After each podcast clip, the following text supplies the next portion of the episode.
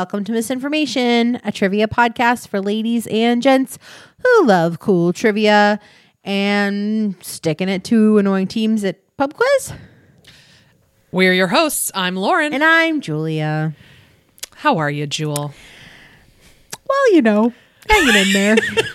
For a second, I thought there was like teariness in your voice. We were like, I don't. Well, you know, Thanks for actually asking.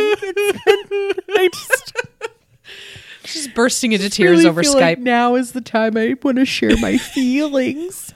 so yeah, this whole episode is just going to be a real therapy session. We're going to get it all out. I have You're so many listen- unresolved issues with my mother. I mean, who doesn't? Am I right? Heyo. don't need a podcast to tell you that. uh, Uh, but anyway, this is a this is a lighthearted podcast where you're going to get some comedy, you're going to get some some information, and you're not going to hear about either one of our issues. It's true. which is great. Uh, so today, um, speaking of unresolved issues, uh, my topic today is about poisons and toxins.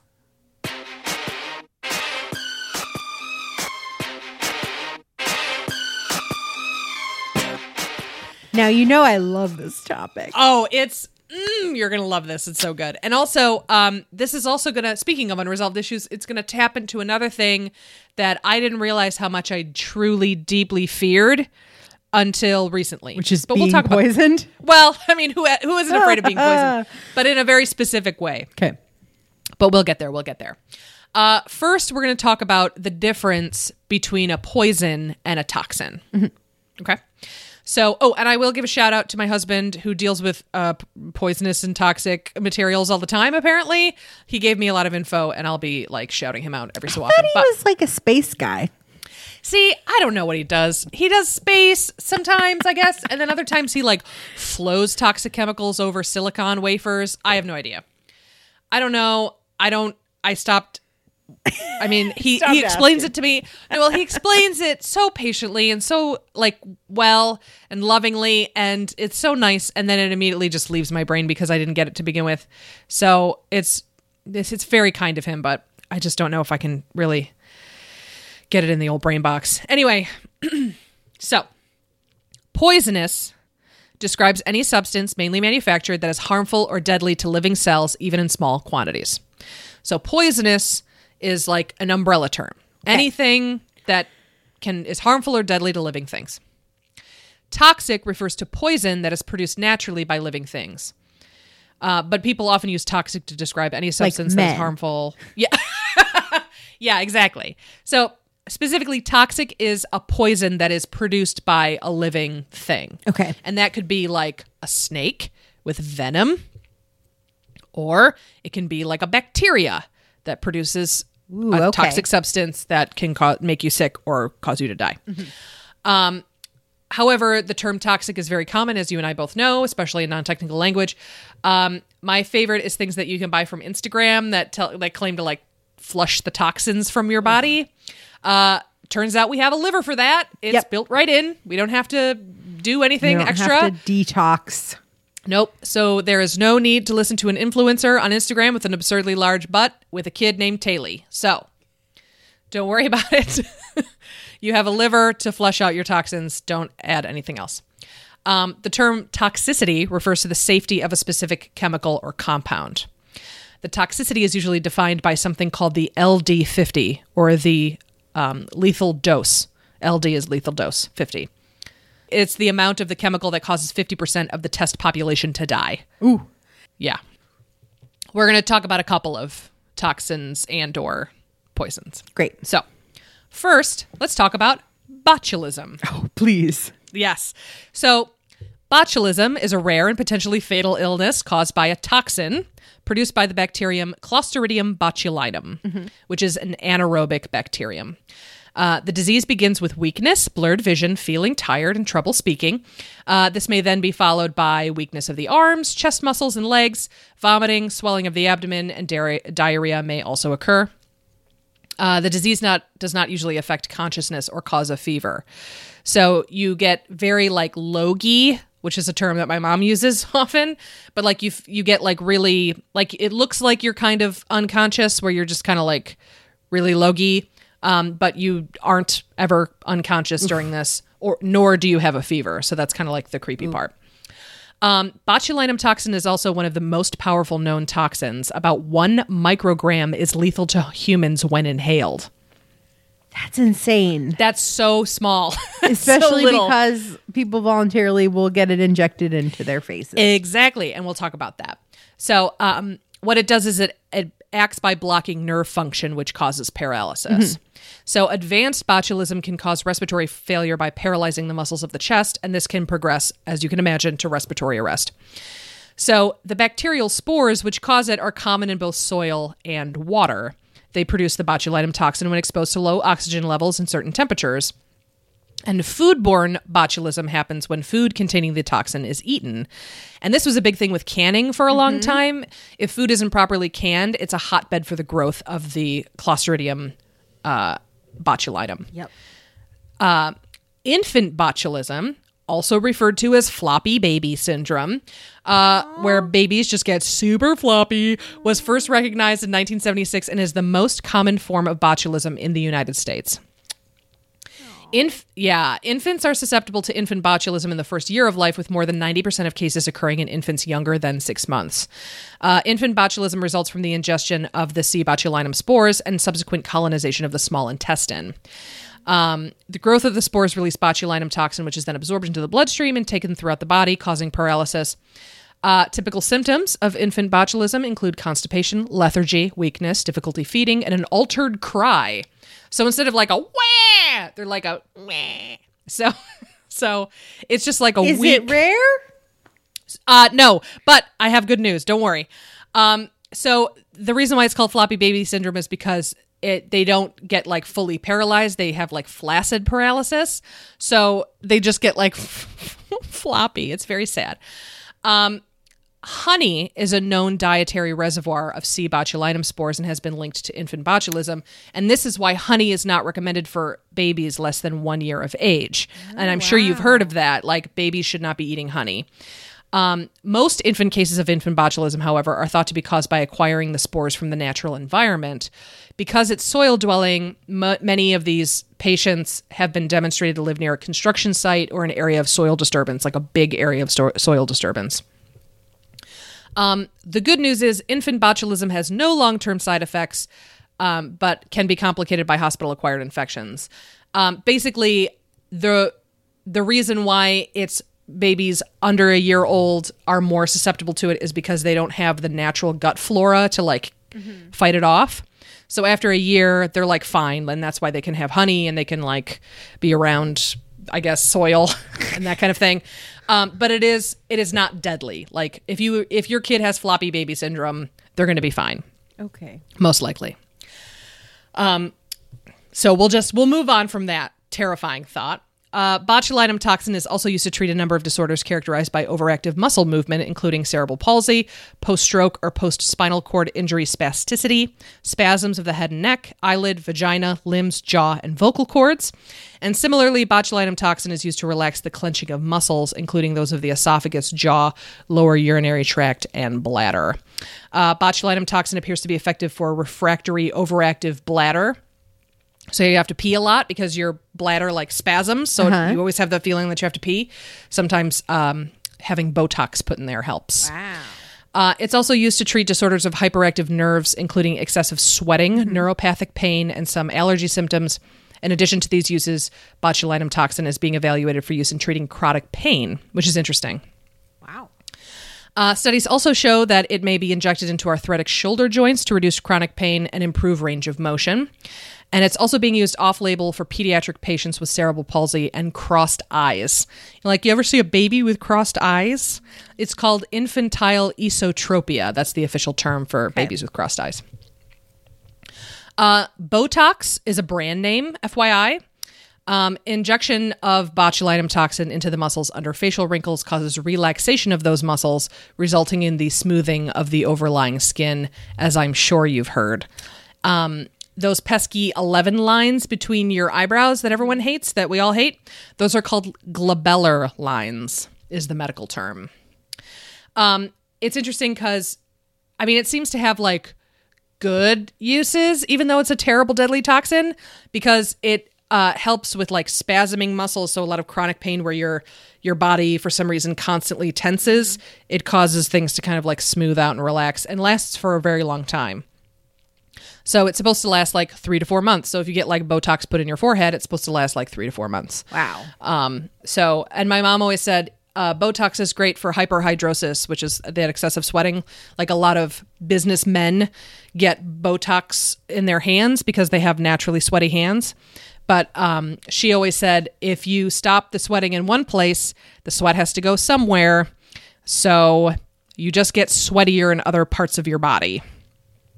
Kind of really weird to think about. Yeah, it's Like weird to coming think out your feet or something. Yeah, like ever anywhere, like because it's you know it's it's a waste product, right? Like it has to come out, and so if you if you block the nerves that cause it in your hands or your mm-hmm. armpits or wherever else, it has to come out somewhere else. So you're just going to notice it more prevalently in other areas of your body. So it's not. It's more of a I guess like a stopgap as opposed to yeah. like a solution. Mm-hmm. So.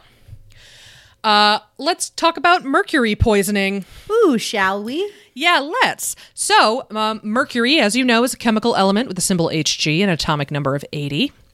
Uh, it is commonly known as quicksilver and was formerly named hydrargyrum. I didn't know that. Uh, it is a heavy Oh, silvery. you should have listened to the misinformation episode on elements. Shouldn't you have? Hydrargyrum.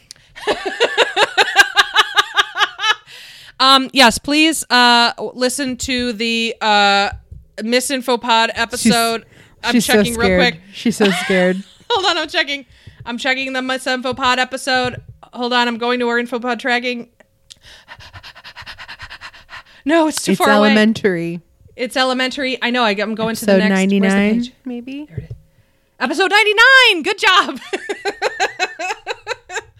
um, don't forget to listen to our very good episode on Elements by Julia, episode 99. It's elementary.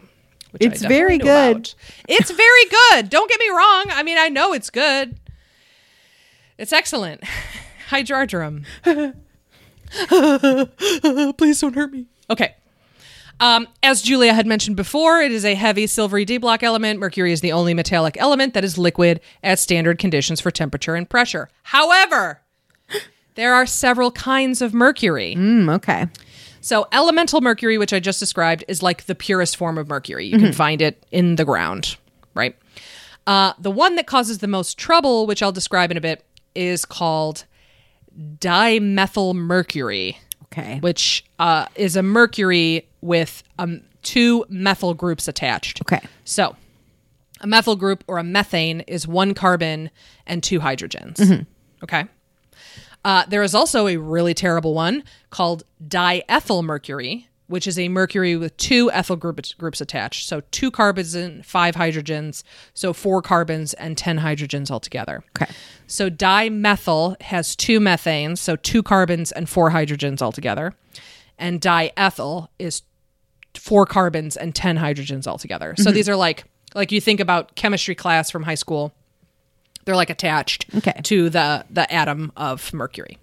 So, um when you get mercury poisoning, symptoms depend on the type, dose, method, and duration of exposure, and they may include muscle weakness, poor coordination, numbness in the hands and feet, skin rashes, anxiety, memory problems, trouble speaking, trouble hearing, or trouble seeing, which sounds horrifying. High level exposure to methyl mercury is known as Minamata disease, which was first discovered in a town in Japan called Minamata. Okay. Uh, methyl mercury exposure in children may result in acrodynia, which is pink disease, where the skin becomes pink and peels. Ooh. Yeah. Yeah, it's boo, it's no good. Uh, Long term complications of uh, mercury poisoning includes pi- kidney problems and decreased intelligence. So do not give your kids mercury to play with. There was an episode of I think it was 911 Lone Star this year that no. somebody was like somebody was a sandwich delivery person and he wanted to get revenge because they never gave him tips. So he cracked open a vial of mercury like into their like big party sub and Uh, it had some devastating effects, like immediately on this group of people. like, like people started like jumping off of like the balcony. Oh God. Like it was really upset. It was It was an control. upsetting episode. And then they they brought everybody in to like figure out what was happening. And then like somebody just happened to like catch a glimpse of the party sub, and there was like a big like a the biggest glob of fake mercury that you could have possibly ever like done as a as a TV prop. And we were like, oh, You know what? mercury. Here's the thing. Here's the thing about Julia that you all need to know. She comes off like she's got she it's pink and roses. Everything's great. She's got everything in order. She's an archivist. She just everything is happy. Everything's great. She has a darkness inside of her. And I'm going to tell you why because she watches 911. it's great. Show, and that show is I watch both 911s. fucked up. I know you do. You get it double the dose of like intense medical Because horrific. all the casts are wonderful. no, I don't deny this at all. I'm sure it's still on TV. People love it. I Mm-hmm. mean, you're, I'm sure you're not the only one. oh, do I like look away sometimes? Well, Hell of yeah. course. Hell yeah. I'm only Like what- human. But you're still like, ooh, when's 911 on this week? I'm missing it right now for this podcast. Wow, So- that's that's dedication. Thank you. I appreciate that. I'm just saying, like, I'm ghoulish. I'm like the ghoulish one. Julia's a little ghoulish too. I'm just saying, she's a little ghoulish too. Don't let her trick you. Anyway, yeah, don't eat liquid mercury do in your it. party Just stuff. don't do it. Just check the sandwich Yeah, before you put it your, in your mouth. sandwich. That's all. Easy I'm peasy. It was, it's some nice advice. Exactly.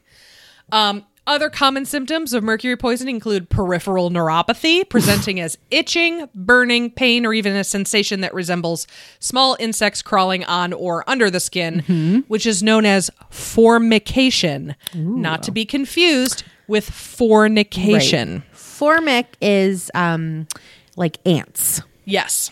So formication, Mm-hmm. not fornication. Uh, skin discoloration, as I mentioned before, Imagine like patient presents with a side effect of fornication. Wait, what? That's not a symptom. Uh, so you get pink. That's a good sign of, of mercury poisoning. You have like pink, Pink cheeks. skin. Yeah. Yeah, fingertips and toes, swelling, and uh, as I mentioned before, peeling of the skin, which is called disquamination, which is a great word. Disquamination. Oh, I'm sorry, desquamation. Anyway, um, so how do you get mercury poisoning? The consumption of fish is by far the most significant source Yeah. of ingestion-related mercury exposure in humans. Yep.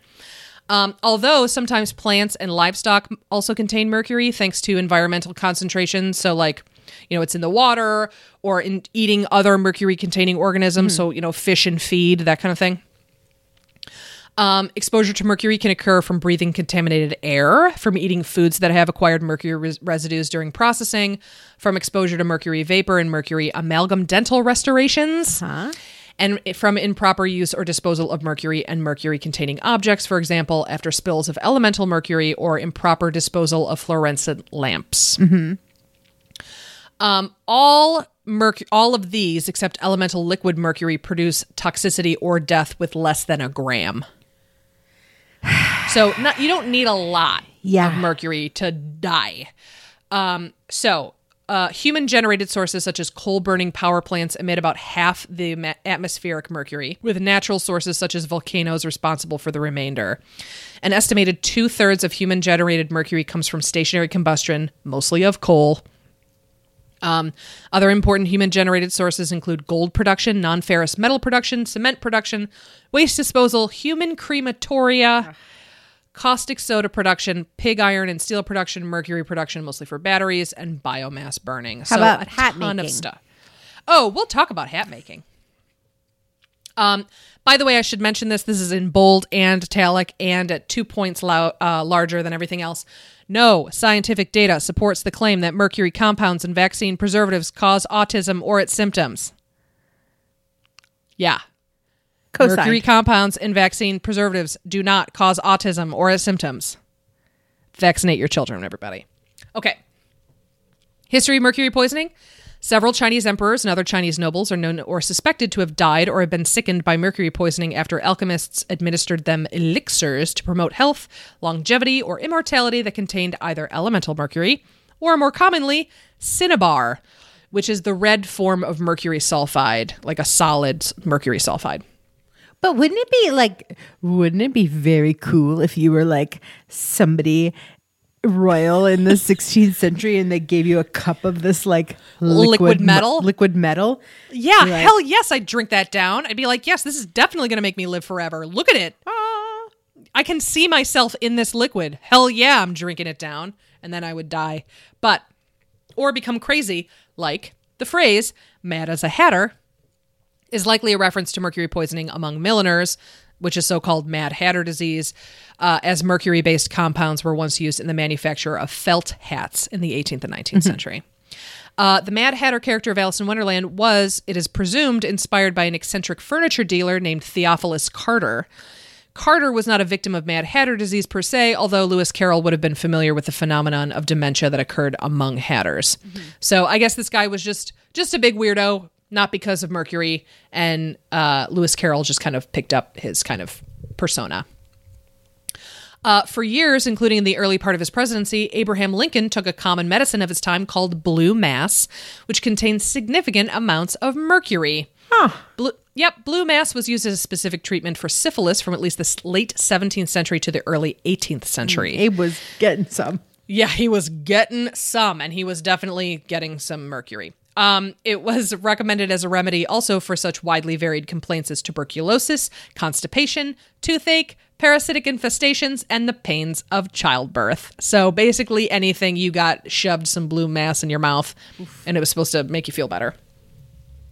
Uh, mercury for a while was also used as a skin lightener, and while it's illegal to use mercury in cosmetics, there are still some bootleg skin whiteners out there that include mercury, so buyer beware.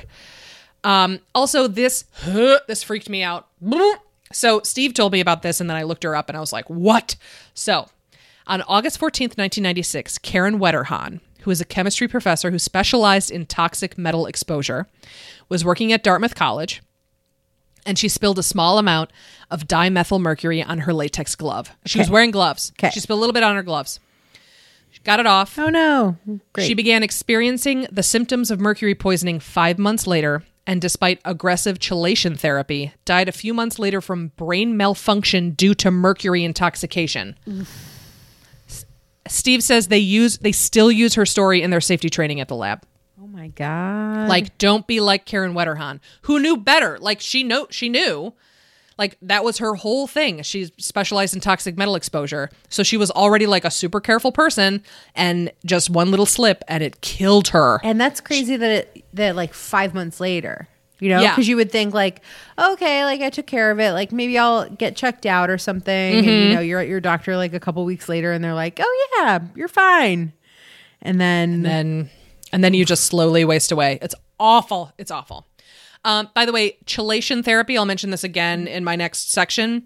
But chelation therapy is when they um, you have something in your body like a heavy metal or something that's like floating around in your bloodstream and is causing like a buildup toxicity. Okay. They administer like um like an, an ion or a different like metal that actually bonds to the molecules of that and like Oh. it flushes out of your system. Interesting. So chelation therapy is like you add another ingredient to you in order to bond with the remainder of this like heavy metal or this toxic substance and it flushes out of your system safely. interesting.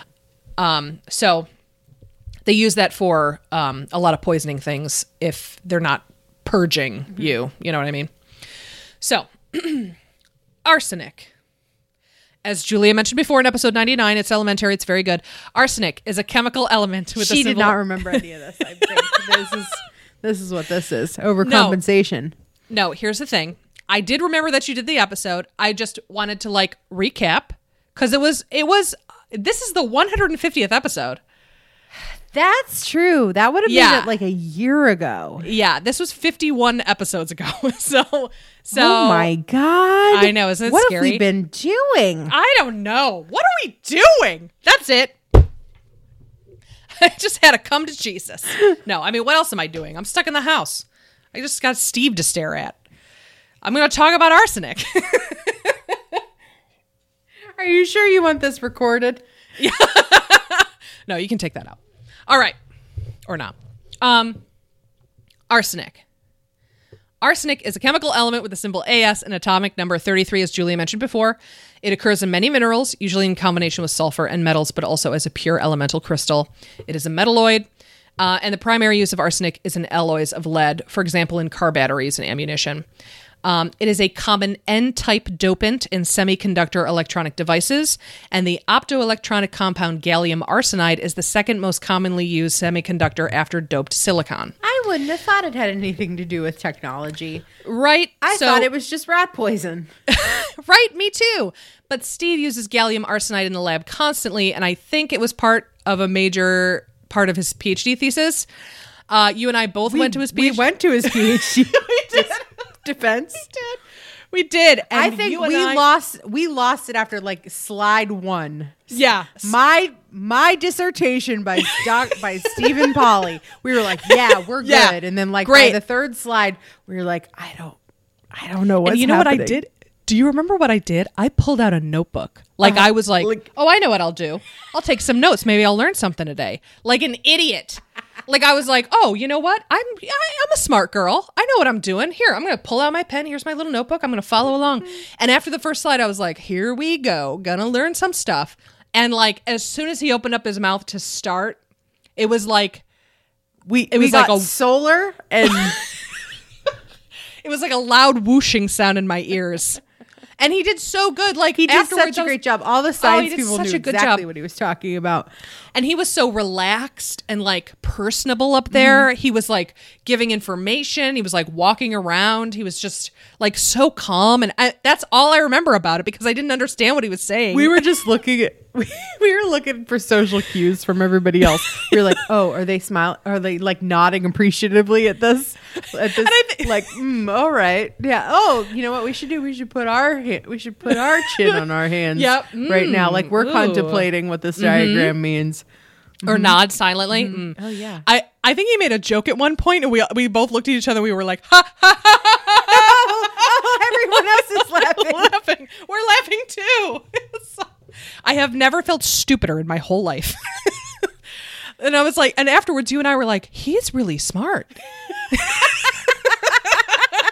Not that I didn't believe it beforehand, but we were both like, wow, I mean, this is really like hitting me in the face. Like, he's actually really smart. anyway, he passed. He's a doctor now. Um, but yeah, he uses gallium arsenide and uh, with the reactor at work, and he he flows this gallium arsenide over silicon as a semiconductor when he makes solar cells. And this may this that sentence I just said may be completely wrong, and I'm and if it is, he'll tell me. But I'm pretty sure that's that's what he's said in the Okay. past. Anyway, so it's used for it's gallium arsenide and I think indium arsenide. Ooh, now I'm entering into like like very dangerous territory. But I think those two are used pretty often um, in semiconductors. So um, it's arsenic and its compounds are also used in the production of pesticides, as you mentioned before, treated wood products, herbicides, and insecticides. Um, these applications are declining due to the toxicity of arsenic and its compounds because it's super dangerous. Uh, trace quantities of arsenic are an essential dietary element in rats, hamsters, goats, chickens, and presumably other species. So they need arsenic to live, Wow. and no one knows why. huh. Isn't that wild? Yeah, it is. So, symptoms when you have when you are poisoned with arsenic, it begins with headaches, confusion, severe diarrhea, and drowsiness. As the poisoning develops, convulsions and changes in fingernail pigmentation called leukonychia striata, which are also known as Mees lines or Aldrich Mees lines, may occur. So, if you have different pigmentation in your fingernails, you might have arsenic May poisoning. have been poisoned at some point. yes. Yeah, Leuko is white. Yes. So you have white lines in your fingernails. Um, when the poisoning becomes acute, symptoms may include diarrhea, vomiting, vomiting blood, blood in the urine, cramping muscles, hair loss, stomach pains, and more convulsions. The organs of the body that are usually affected by arsenic poisoning are the lungs, skin, kidneys, and liver. And the final result, as you could imagine, of arsenic poisoning is coma and then death. Yes. So you hear Yes. about it in a lot of like murder mystery novels and a lot of mm-hmm. like 2020 episodes that like Yes. the wife was like systematically like a couple Just- of grains yep, of arsenic on their of arsenic. dinner, like just a mm-hmm. little bit of seasoning, Yep. like over time so that it builds up in your system because it's very hard for it to naturally um, yeah, flow out of mm-hmm. flush out of the system. Exactly. So the buildup of arsenic is related to heart disease, cancer, stroke, chronic lower respiratory diseases, and diabetes. So that's why it's kind of hard to tell if you're being slowly poisoned by arsenic because it looks like a lot of other things. Skin effects also can in- include skin cancer in the long term, but often prior to skin cancer are different skin lesions. So before you get skin cancer, you're going to have some evidence that there there's a problem with your skin. Uh, other effects may include darkening of skin and a thickening of skin. And chronic exposure to arsenic is related to vitamin A deficiency, which is related to heart disease and also night blindness. So, the acute minimal lethal dose of arsenic in adults is estimated to be 70 to 200 micrograms or one microgram per day. So, uh, one year in college, I had to read Madame Bovary in both French and English. Like I had to read it That in a humanities awful. class, and then I also Yeah. had it for like French literature class. Um, and honest to God, the only thing I remember about Madame Bovary is that she, like, you know, she's oh, she's very, she's so tragic and fed up with her life that she decides she's going to commit um, suicide by ingesting arsenic. What she does though is she takes a handful of arsenic powder and just like like like shoves it in her face like it's graham cracker crumbs and then dies like the most painful death my over the course of like a week. Um That sounds awful. Flaubert really Flaubert didn't love ladies. oh boy. Yeah, don't first of Don't all don't do kill it. yourselves. Don't kill yourselves anybody. But also do not choose arsenic. No, that's a real bad. real so rough way to go. She thought she would rough. like ingest this and then like put herself Go to, to sleep. Mm-hmm. bed in her like white beautiful gown and arrange her curls on the pillow and just like close her eyes, and- Mm-hmm. Close her beautiful and eyes. slowly Nope. drift off. And it turns out that that's probably one of the worst, worst possible ways, things. worst and most painful ways to go. Exactly. Emma Bovary, ladies and gentlemen. The most common source of arsenic is groundwater since it occurs naturally there, and it has been found that rice is particularly susceptible to accumulation of arsenic from soil. Well, I've heard Uh, that. Yes, uh, rice grown in the United States has an average 260 parts per billion of arsenic, according to a study. But U.S. arsenic intake remains far below the World Health Organization recommended limits. Hooray! Oh, good. China has set a standard for arsenic limits in food, which is 150 parts per billion, as levels in rice exceed those in water in China. Um, in addition to its presence as a poison, for centuries, arsenic was used medicinally. Uh, it has been used for over 2,400 years as part of a traditional Chinese medicine. And in the t- Western world, arsenic compounds such as salvarsan was used extensively to treat syphilis before penicillin was introduced. Man, the things they threw at people with syph- syphilis. It's terrible. Well, everyone had it. I mean, everybody, God, everybody had it. Uh, it was eventually replaced as a therapeutic agent by sulfa drugs and then by other antibiotics. Um, arsenic was also an ingredient in many tonics or patent medicines. Uh, in addition, during the Elizabethan era, some women used a mixture of vinegar, chalk, and arsenic applied topically to whiten their skin. Also, lead, that was another one. Uh, this use of arsenic was intended to prevent aging and creasing of the skin, but some arsenic was inevitably absorbed into the bloodstream, as you can imagine. During the Victorian era, or the late 19th century in the US, US newspapers advertised arsenic complexion wafers that promised to remove facial blemishes such as moles and pimples. I saw an ad for Dr. Sims arsenic complexion wafers, which looked horrible. It was like a before and after. like God. the before, she was so lumpy, and then afterwards, she was glowing and pretty. She was also dead. I don't know what you were supposed to do with the wafers, like eat them or like like apply them to your patch. skin. Patch, yeah, like you like soak them in water and then like apply them to your skin. Either way, it's very bad for you. Do not use those. Um, some pigments, most notably the popular emerald green, uh, also known under several other names, was based on arsenic compounds. And overexposure to these pigments was a frequent cause of accidental poisoning of artists and craftsmen. Emerald green is no longer used with arsenic, by the way. But that green is so beautiful. Oh, it's so beautiful. It really is. Um, arsenic became a favored method for murder in the Middle Ages and the Renaissance, particularly among ruling classes in Italy. Uh huh. Oh, oh, oh, how the oh. Italians love the We poison. love to poison our family. Uh, We love our family, but we love to poison them. Uh, because the symptoms are similar to cholera, which was common at the time, as you can imagine, arsenic poisoning often went undetected. And by the 19th century, it had acquired the nickname inheritance powder. Uh, the- perhaps because. the Borgias, they loved it. Oh, they loved it. Oh, they had like barrels of it. like cocaine, like, Like the cocaine. cocaine of the 16th hundreds. Yeah, yeah. Um, it was called inheritance powder, perhaps because impatient heirs were known or suspected to use it to ensure or accelerate their inheritances. Uh, it was also a common murder technique in the 19th century in domestic violence situations, such as the case of Rebecca Copin, who attempted to poison her husband by putting arsenic in his coffee. Oh, okay, like a powder, like a non-dairy powdered creamer. Like a non dairy powder, yeah. Uh, so I'm going to talk a little bit about the angel makers of Nagyrév. I have never heard about this, but it's, I was like, I need to talk about this. So in Hungary, arsenic was used in an estimated 300 murders by the angel makers of Nagyrév, who were a group of women living in the, ne- the village of Nagyrév, Hungary, who between 1914 and 1929 poisoned to death an estimated 300 people. They were supplied arsenic and encouraged to use it for the purpose by a midwife or wise woman named Susanna Fazekas, who was wife of Julius Fazekas. In Hungarian society at the time, the future husband of a teenage bride was selected by her family and she was forced to accept her parents' choice. Divorce was not allowed socially, even if the husband was an alcoholic or abusive. Mm-hmm. And during World War I, when able bodied men were sent to fight for Austria Hungary, rural Nagyrév was an ideal location for holding Allied prisoners of war. Okay.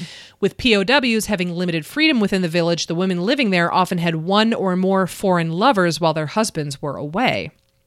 When the men returned, many of them rejected their wives' affairs and wished to return to their previous way of life, creating a volatile situation. At the time, Fazekas began secretly persuading women who wished to escape the situation to poison their husbands using arsenic made by boiling fly paper and skimming off the le- lethal residue. Ooh. Um, after the initial killing of their husbands, some of the women went on to poison parents who'd become a burden to them or to get a hold of their inheritance. Others poisoned their lovers, some even even their sons, as the midwife allegedly told the poisoners, quote, Why put up with them?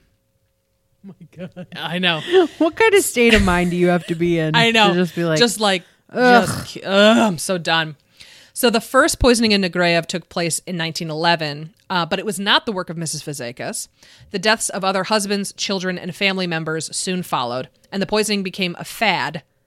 A fad! And by the mid 1920s, Nagyrév earned the nickname the Murder District.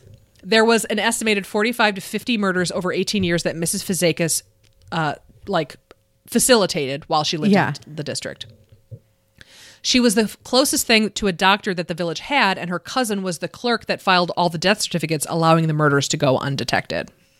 the shopkeeper was like, ah, you really need another another box You of want some fly paper, Mrs. Jeez, you're really going. Th- you're really going through this fly paper like crazy. Oh, so well. many flies. There's so many flies in in Nagyrév. What can I say? Just give me the fly paper. Don't ask any questions, or else you'll get it. anyway, she got caught eventually. Um, I think it was like 24 people went to jail, and like 12 of them were sentenced to death, but only two people were actually executed. But it was like it was like 15 years of them just Oh my god. just killing people left and right. Okay. All right, I'm going to face this now. So, the last thing I have to talk about is radiation sickness. This, Julia, I cannot. You know how I hate the sea and I hate this and I hate the space. Radiation freaks me out. So, okay, we'll talk about this. Hold on. I was screaming at my computer. Like Steve had to come downstairs and was like, "What is happening?" I was like, "This is too much." But I still wrote about it because I I feel like it's important and I'm providing a service and it's important for our listeners. I'm just trying to like work myself up. Okay. So, radiation sickness. So, you can be exposed to radiation through nuclear explosion or meltdown or from leaky medical equipment. So, that's the only way you can really get radiation sickness, which is good. Great. So you, those areas. Uh, sieverts uh, measure radiation exposure both over time and all at once. So, ionizing radiation is the stuff you have to worry about. It carries enough energy to detach electrons from atoms, basically breaking down the DNA of your cells. Uh, this is why significant radiation exposure causes full system breakdown and an extremely painful death. So, ionizing radiation co- is made up of three particles. So, alpha particles, they're like the biggest ones. They can be ingested, but they just bounce off your body. They don't, like, they can't get in through your skin or anything like that. Beta particles are smaller and they can be absorbed through the skin or be inhaled. But gamma rays are the ones you have to worry about. They are high energy. Yes, they are high energy rays that will fuck you up. Uh, radiation, by the way, is everywhere all the time. It's called background radiation. Enjoy. Background radiation. Yeah, enjoy. However, um, the amount of background radiation you will get at any one time in your entire life, like over the course of your entire lifetime, is 0.0036 sieverts. So, in comparison, to get a CT scan, you are exposed to 0.01 sieverts. So, again, it's not a lot. Mm-hmm. It can't really do a lot of damage to you. Between 3 to 10 sieverts gives you a 50% chance of dying after 30 days. Yikes. Yeah, this is after your hair falls out, you're racked with nausea, and you start to form scars beneath your skin. The worst thing is you start to see symptoms in the first few days, and then it goes away, and you seem like you're getting better.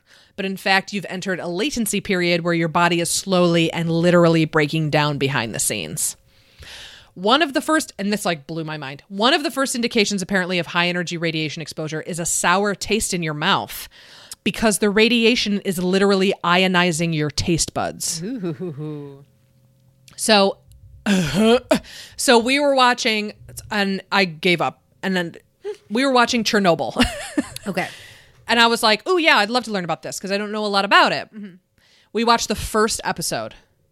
And afterwards, I was like, I at one point I was like, oh, like I couldn't, I couldn't take it because it was just the idea of there is something in that we have in this world that we use all the time. I mean, not you and I, but we as humanity mm-hmm. use all the time, is so powerful and so damaging that just physically being near it will literally rip you apart on a molecular level.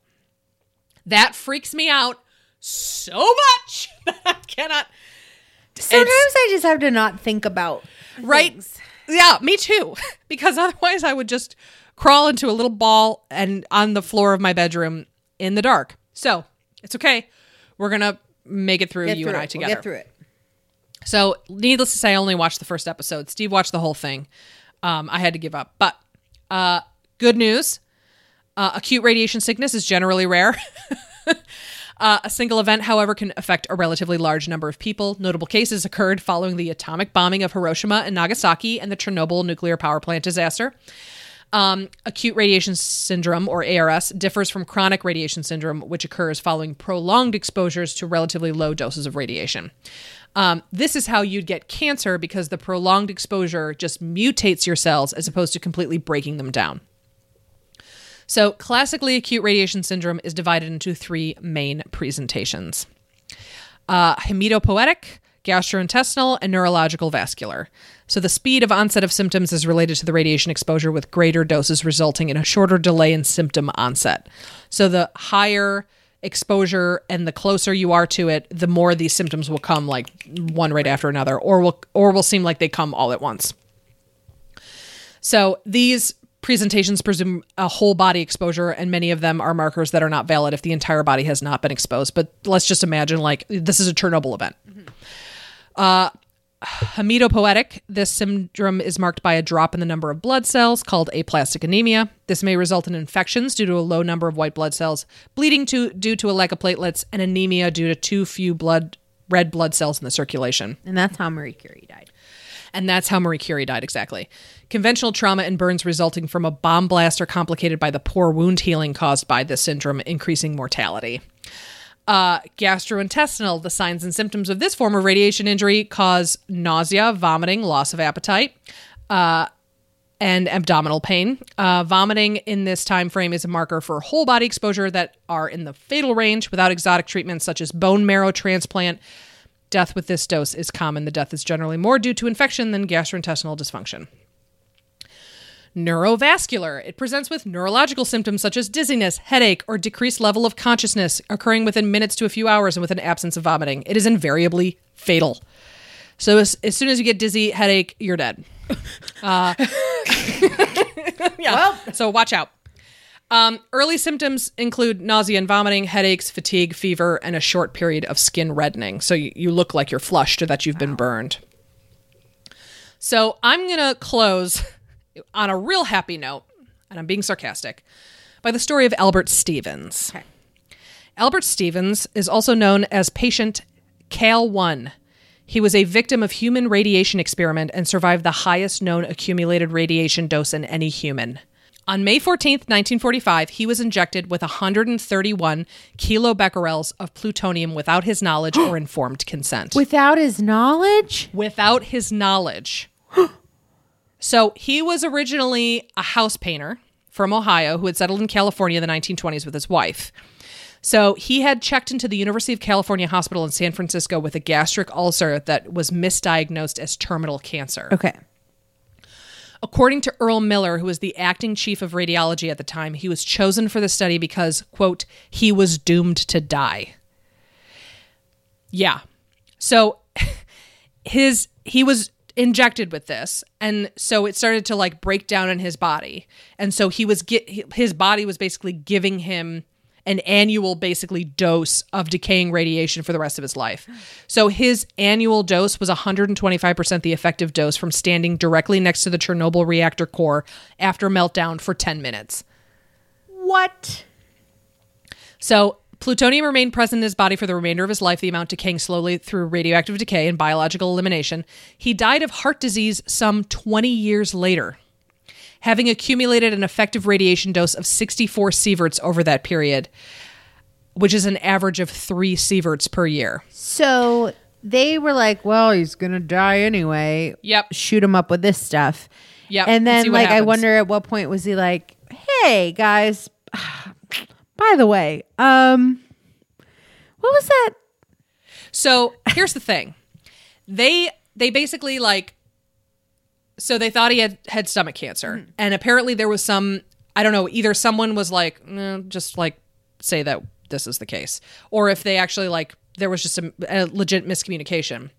But apparently his doctor said, "Oh yeah, I did like an endoscope and everything and he has a huge like mass in his stomach. Like he has stomach cancer."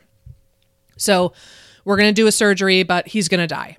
So they cut him open and they discovered that it was just an ulcer. And then they were like, uh, well, let's tell him that he had cancer because they had already injected him with plutonium. Oh my gosh. So he, for the rest of his life, he thought he was, and they kept like bringing him back, and they were like, "You can have free health care because if you if you're part of this study about like stomach cancer, we'll give you free health care, but you have to stay in the area and you have to come in every so often." And And don't mind They would- us that we're just in like masks and gloves when we're Yeah. around you.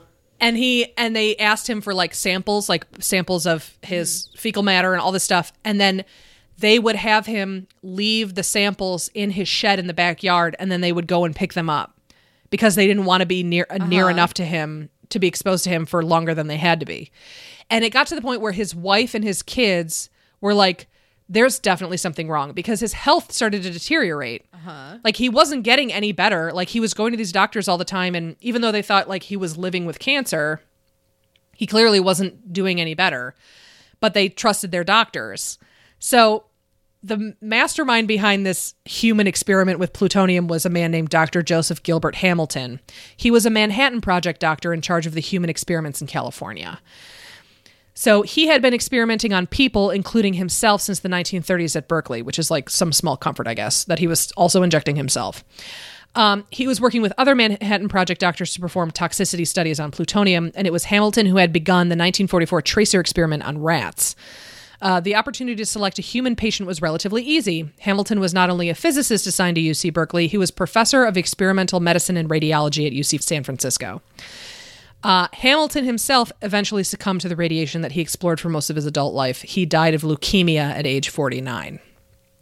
So, um, Albert Stevens actually lived way longer than they were expecting him to, although he had Like they were doing scans of his bones and everything, and his and like his bone marrow was like liquid. Yeah. and like his his lumbar region, like his whole spine was starting to like cheese. collapse. Yeah. Yeah. like collapse in on itself.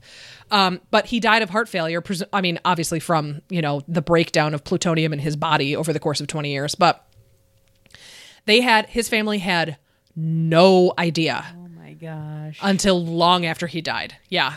That's insane. Isn't that so crazy? So uh, I fear uh, I fear it more than anything in the whole wide world. Um, and again, like you, I try not to think too much about it. But yeah, um, Chernobyl was not for me, not for LT.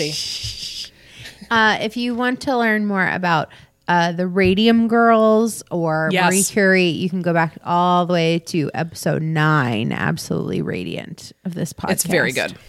It's very good. I Okay. love talking about this stuff. This again. Oh, yeah. There was like a year and a half where all I read was like medical history and like how humans used to like accidentally poison themselves to death. Oh, yeah. And like the founding of the Food and Drug Administration and like it's so it's so interesting like like i said like i fear it but also i i need to m- learn about it it's like also super interesting so yeah i agree it's very interesting so then you are just gonna you're gonna knock this quiz out of the Great. park because my quiz today is called cure-alls real and imagined question number one for thousands of years, medical practitioners clung to the belief that sickness was merely the result of a little bad blood. Bloodletting probably began with the ancient Sumerians and Egyptians, but it didn't become common practice until the time of the classical Greece and Rome. Influential physicians like Hippocrates and Galen maintained that the human body was filled with four basic substances or humors. Can you name them? Question number two. Apparently, this terrible drug was invented during an attempt to produce a drug similar to morphine, but less potent and less addictive. However, quite the opposite happened. It turned out to be around two times more potent than morphine itself, and w- than morphine itself, and was then prescribed to treat coughs and other ailments such as back pain and insomnia. From 1898 through 1910, these cough syrups were marketed as a non addictive morphine substitute and quickly became the cause of one of the highest addiction rates among its users. What is this substance which might cause you to chase the dragon? Question number three. This term, whose definition is a solution or remedy for all difficulties or diseases, comes from the Greek and is not to be confused with a Paleozoic supercontinent. What is this term? Question number four. The aristocrat's plague protection of choice was this gross thing a concretion formed in a goat's stomach. Paranoid monarchs kept them nearby in case of poisoning, and the less wealthy rented them, as they often cost several times their weight in gold. In fact, when conquistadors discovered them inside llamas, they became a justification for the continued colonization of the Americas. What is the name of this stony cure all? Question number five. Many ancient scientists also looked for the cure to a common disease poverty. Alchemy was the ancient forerunner to chemistry and was based on the supposed transformation of matter, i.e., turning base metals into gold.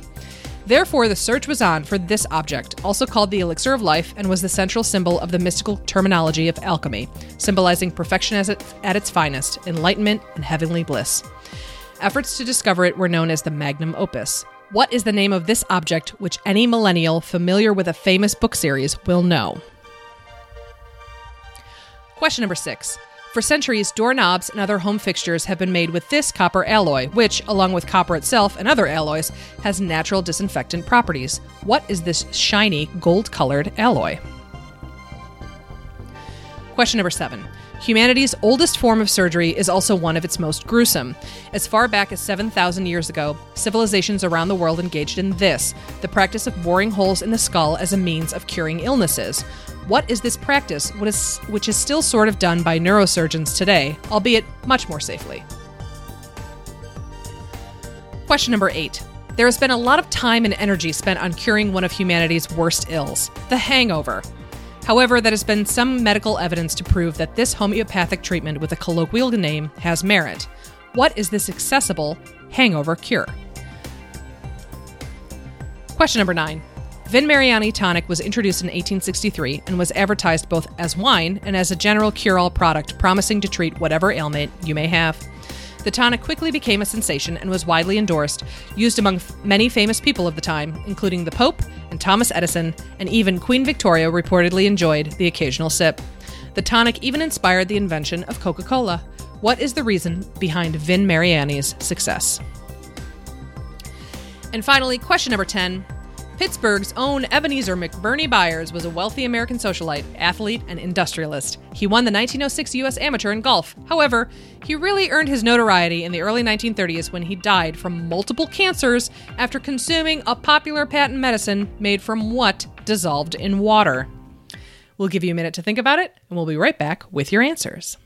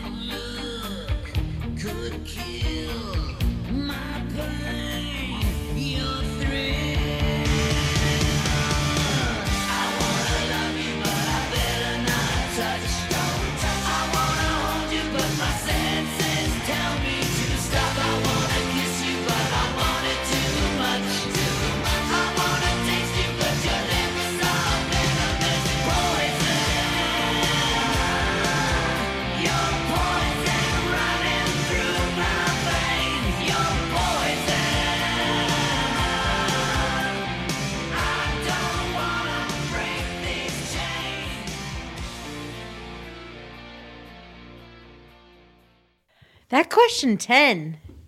It's closer than you think. Hmm, okay. We'll, we'll go through. We'll go through. Okay.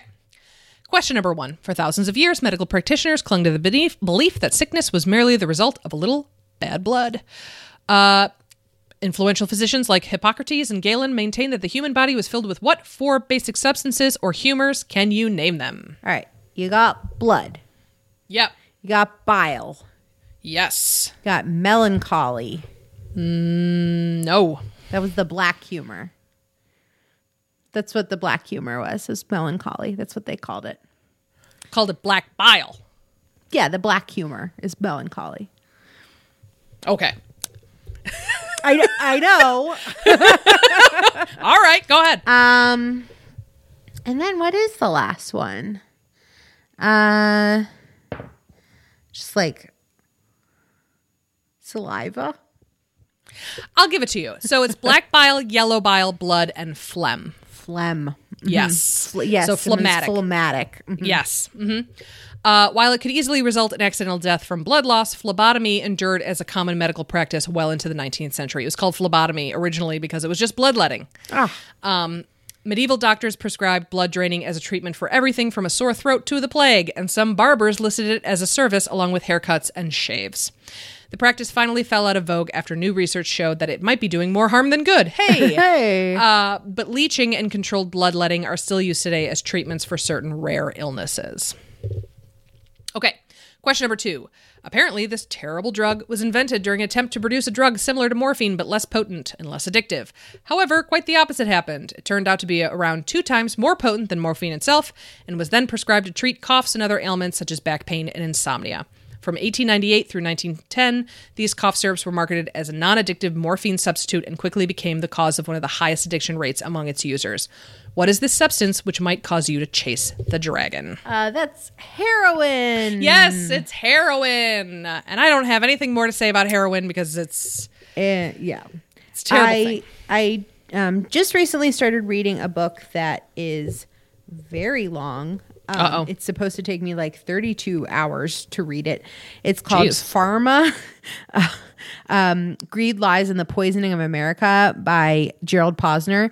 And it's very interesting. And the only part that I'm in so far is where they are creating um, Heroin. Heroin. Oh, okay. So Yeah. you are primed I'm and real ready for this question. right now. Yeah, but um, really interesting about like the er, like all these pharma companies that we hear of now, like Pfizer and Merck and and Bayer and all these Mm-hmm. different ones, and how their origins and how they started out, and like some. Some companies really did want to help people, and then it turns out a lot of companies just really wanted to make money. Oh, so, geez. um, Huh. yeah, it's Isn't that a shame? it, it it's gotten some really great reviews and it um I think it I think it'll be a really good really interesting Cool. read. So yeah, Yeah. Sorry, this was just right, Right on the tip of your right tongue. there. Perfect. I'm so glad. Good. Yeah, that sounds like a cool, cool book. Okay, question number three. This term, whose definition is a solution or remedy for all difficulties or diseases, comes from the Greek and is not to be confused with a Paleozoic supercontinent. What is this term? Panagia, It's a Panagia, it's a panacea. panacea. Okay, Yeah, it, it comes from the Greek panakia, meaning all healing, and was the name of the goddess of healing. Pangea is the supercontinent, and I always get those confused. so the G is like the globe, so it's Ah. the supercontinent, and panacea is the other one. C is like the cure. The cure. Good. There we go. See, look, we just made one up. Question number four. The aristocrat's plague protection of choice was this gross thing a concretion formed in a goat's stomach. Paranoid monarchs kept them nearby in case of poisoning, and the less wealthy rented them, as they often cost several times their weight in gold. In fact, when conquistadors discovered them inside llamas, they became a justification for the continued colonization of the Americas. What is the name of this stony cure all? It's a bezoar. Yes, it's a bezoar. Um, they're actually found in most ruminants' tummies because, you know, the constant chewing and swallowing and chewing thing. Uh, not to be confused with a bolus, which is the mass of food in the mouth made from chewing. Um, there are different kinds of uh, bezoars, which I will save you the trouble of describing because it's ooh, the Wikipedia page for bezoar is not pleasant. But there is something called a pharmabezoar, which is when uh, medication, pills, etc., form a concretion in a stomach, which is really gross. Um, it comes up in um, one of the Harry Potter books. Oh, is, that's I think, why. where a lot of people Well, hear it, heard about it. well, I didn't. Uh, anyway, I only listened to the podcast episode about Harry Potter that Julia did, which is episode number. Hold on, hold on, hold on, hold on. I'll find it. Harry Potter. No, it's not that one. Hold on, maybe it's hold on, just one It second. might be in the 30s. Episode twenty-one. Okay, 20s. Wow. episode 21 harry potter and the non-potterheads it's very good it, it taught me everything i know about harry potter because i don't know anything else oh wait i know what i'm doing here we go all right question number five many ancient scientists also looked for the cure to a common disease poverty alchemy was the ancient forerunner to chemistry and was based on the supposed transformation of matter i.e turning base metals into gold Therefore, the search was on for this object, also called the elixir of life, and was the central symbol of the mystical terminology of alchemy, symbolizing perfection at its finest, enlightenment, and heavenly bliss. Efforts to discover it were known as the magnum opus. What is the name of this object, which any millennial familiar with a famous book series will know? It's the Philosopher's Stone. The Philosopher's Stone, yes. Um, just as like a matter of grammar, it is philosopher's plural stone, not one singular philosopher. It is all the philosopher's All of them. stone. Uh, the most commonly mentioned properties are the ability to transmute base metals into gold or silver, and the ability to heal all forms of illness and prolong the life of any person who consumes a small part of the Philosopher's Stone diluted in wine. Other mentioned properties include creation of perpetually burning lamps, transmutation of common crystals into precious stones and diamonds, reviving of dead plants, creation of flexible or malleable glass, or the creation of a clone or homunculus. So anything you want, the Philosopher's Stone can deliver. Question number six. For centuries, doorknobs and other home fixtures have been made with this copper alloy, which, along with copper itself and other alloys, has natural disinfectant properties. What is this shiny gold colored alloy? I'm very bad at alloys. I like I learn them and then immediately out out my brain. Uh, I'll just say brass. You are correct. Brass. Uh, the disinfectant property is called the oligodynamic effect, which is the antiseptic effect of metals, especially heavy metals, that occurs even in low concentrations. Other metals that have the oligodynamic effect is silver, which is often used in wound dressing and coating medical equipment, uh, along with silverware, uh, the aforementioned copper, bronze, lead, zinc, and gold, among many others. But the idea is that the effect, this effect of like the way that the alloys kind of like work together, is that bacteria can't survive on it, so bacteria dies within a few okay. minutes. So, for example, uh, bacteria will die on brass within like five minutes. Bacteria on stainless steel will last for weeks. So it makes sense that like silverware would be made with real silver because it has a natural disinfectant property, which is kind of cool to think about. Question number seven Humanity's oldest form of surgery is also one of its most gruesome. As far back as 7,000 years ago, civilizations around the world engaged in this the practice of boring holes in the skull as a means of curing illnesses. What is this practice, which is still sort of done by neurosurgeons today, albeit much more safely? I think this is the very first episode of Sawbones, which is where the "Don't drill a hole in your head" comes Yeah. from. Um, it's called trepanation. It is called trepanation.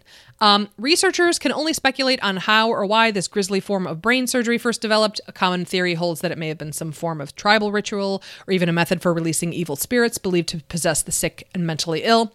Still, others argue that it was more conventional surgery used to treat epilepsy, headaches, abscesses, and blood clots. And trepan skulls found in Peru hint that it was also a common emergency treatment for cleaning out bone fragments left behind by skull fractures. And evidence shows that many of the patients survived the surgery. Uh, for more on that, definitely listen to Sawbones. It's a great. It's a great show. Definitely. Dr. Sydnee McElroy is uh, wonderful. Question number eight. Uh, there has been a lot of time and energy spent on curing one of humanity's worst ills, the hangover. However, there have been some medical evidence to prove that this homeopathic treatment with a colloquial name has merit.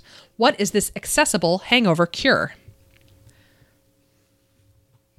Is it the hair of the dog, Lauren? It is the hair of the dog. so, for those who don't know, hair of the dog just means uh, hair of the dog that bit you. So you drink more alcohol to like cure your hangover.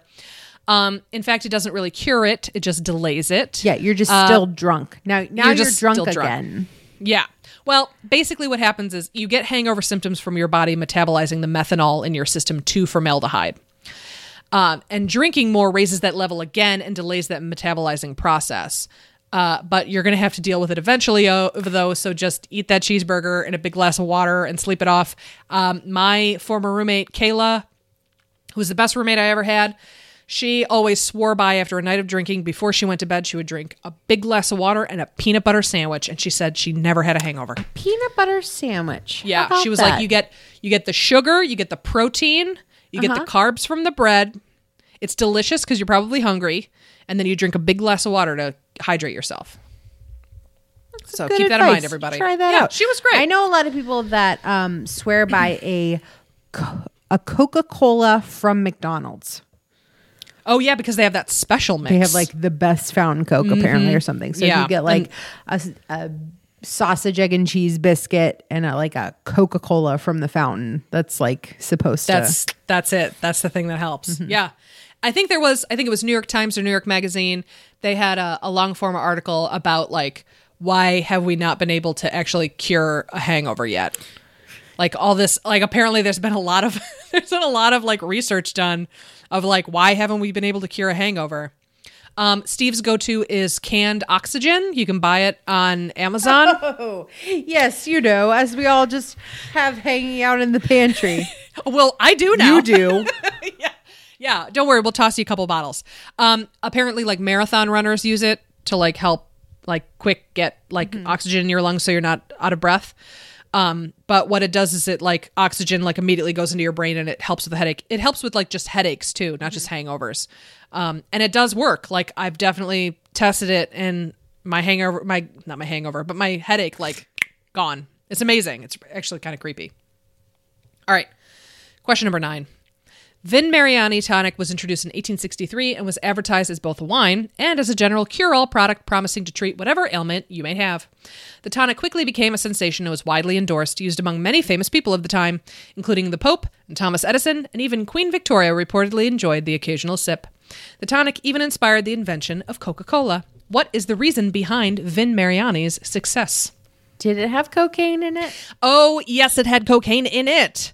Uh, the drink contained about six milligrams of cocaine per fluid ounce of wine, which is, I would make the argument, too much cocaine. That's too much cocaine in your wine. All right. And finally, question number 10 Pittsburgh's own Ebenezer McBurney Byers was a wealthy American socialite, athlete, and industrialist. He won the 1906 U.S. Amateur in golf. However, he really earned his notoriety in the early 1930s when he died from multiple cancers after consuming a popular patent medicine made from what dissolved in water. I don't have a single clue. What do Pittsburghers like? Ketchup, Sure. French fries on things. Yeah, hell yeah. Coors, Coors Light, IC Light. Um, football, a football Yeah. dissolved in water. Could you imagine? Don't drink football, guys. I. Uh, I'll just say spiders. that sounds awful. It almost sounds worse than the tr- than the answer. Uh, the answer is radium. Ah, okay. So uh, the patent medicine was called Radithor. Uh, okay. it was a patent medicine manufactured by William J. A. Bailey. Bailey was a Harvard University dropout who falsely claimed to be a doctor of medicine and had become rich from the sale of Radithor, which was a solution of radium in water, which he claimed stimulated the endocrine system. He also offered physicians a one sixth kickback on each dose prescribed. uh, Byers began taking several doses of Radithor per day, believing it gave him a toned up feeling. Uh, but he stopped in October 1930 after taking some 1,400 doses. oh my gosh. Uh, and the reason why he stopped taking it was because the effect faded. He didn't feel that toned up feeling anymore. It wasn't that his like life was like falling apart. It was because he was like, man, it doesn't taste that good anymore. Uh, turns out he lost weight, he had headaches, and his teeth began to fall out. Mm-hmm. In 1931, the Federal Trade Commission asked him to testify about his experience, but he was too sick to travel, so the commission sent a lawyer to take a statement at his home. The lawyer reported that Byers' quote, whole upper jaw, excepting the two front teeth and most of his lower jaw, had been removed, and that, quote, all the remaining bone tissue of his body was disintegrating uh-huh. and holes were actually uh-huh. forming in his skull. His death on March 31st, 1932 was attributed to radiation poisoning using the terminology of the time, but it was due to cancers, not acute radiation syndrome. Uh, he is buried in Allegheny Cemetery in Pittsburgh in a lead lined coffin. How about that? Yeah. Yeah, like with the radium girls, what radium poisoning does to you is um like where you would normally have calcium in your bones, instead the radium leaches onto that and then it eats through your bones. Yeah. You know. It's, just uh, like super normal stuff. Yeah. It's a terrible way to go. Um, where is your episode on that? I'm looking Uh for it. number 9. Number nine. Okay, I'm a little too early on this. Yeah. Yeah. Definitely listen to Absolutely Radiant, Marie Curie, number nine. It's very good. Uh, I did not mean to make as many references to Julia only episodes, but you know what? This is, this is a collaboration. It happens sometimes. It happens sometimes. Um, so, so yeah, so that was my episode on poisons, and there's so many more. Like I could just, we could both just keep doing poisons until you know the bitter end. So Until the very bitter end. Uh, if you have some cyanide, you know what yeah, I mean? if you have some cyanide, yeah, if we accidentally poison ourselves eventually, or radiation poisoning or whatever. Anyway, hope you're all are doing okay. Wow. Just think it could be worse. You could have been drinking Radithor uh, over the course of your lifetime, and your bones literally turned to dust. Oh, on that note, thanks for listening, you guys. Yeah, Uh, thanks so much for listening. Be sure to rate, review, and subscribe. Tell yeah, a friend. tell a friend. We appreciate it. Everybody that's left um, nice comments so far, it's very you're very kind. Anybody that's Yes. donated any any money to our tip jar, thank you so much. You guys are the best. We love Yeah. um, we love getting hearing from you on Twitter and, and email and everything like that. And so Yeah. Please feel free to to give us some listener submitted trivia. We haven't had some in a, in a minute, I think. So yeah, send us along your listener submitted trivia. so uh thanks so much for listening, you guys. yeah, we will see you next time. Goodbye.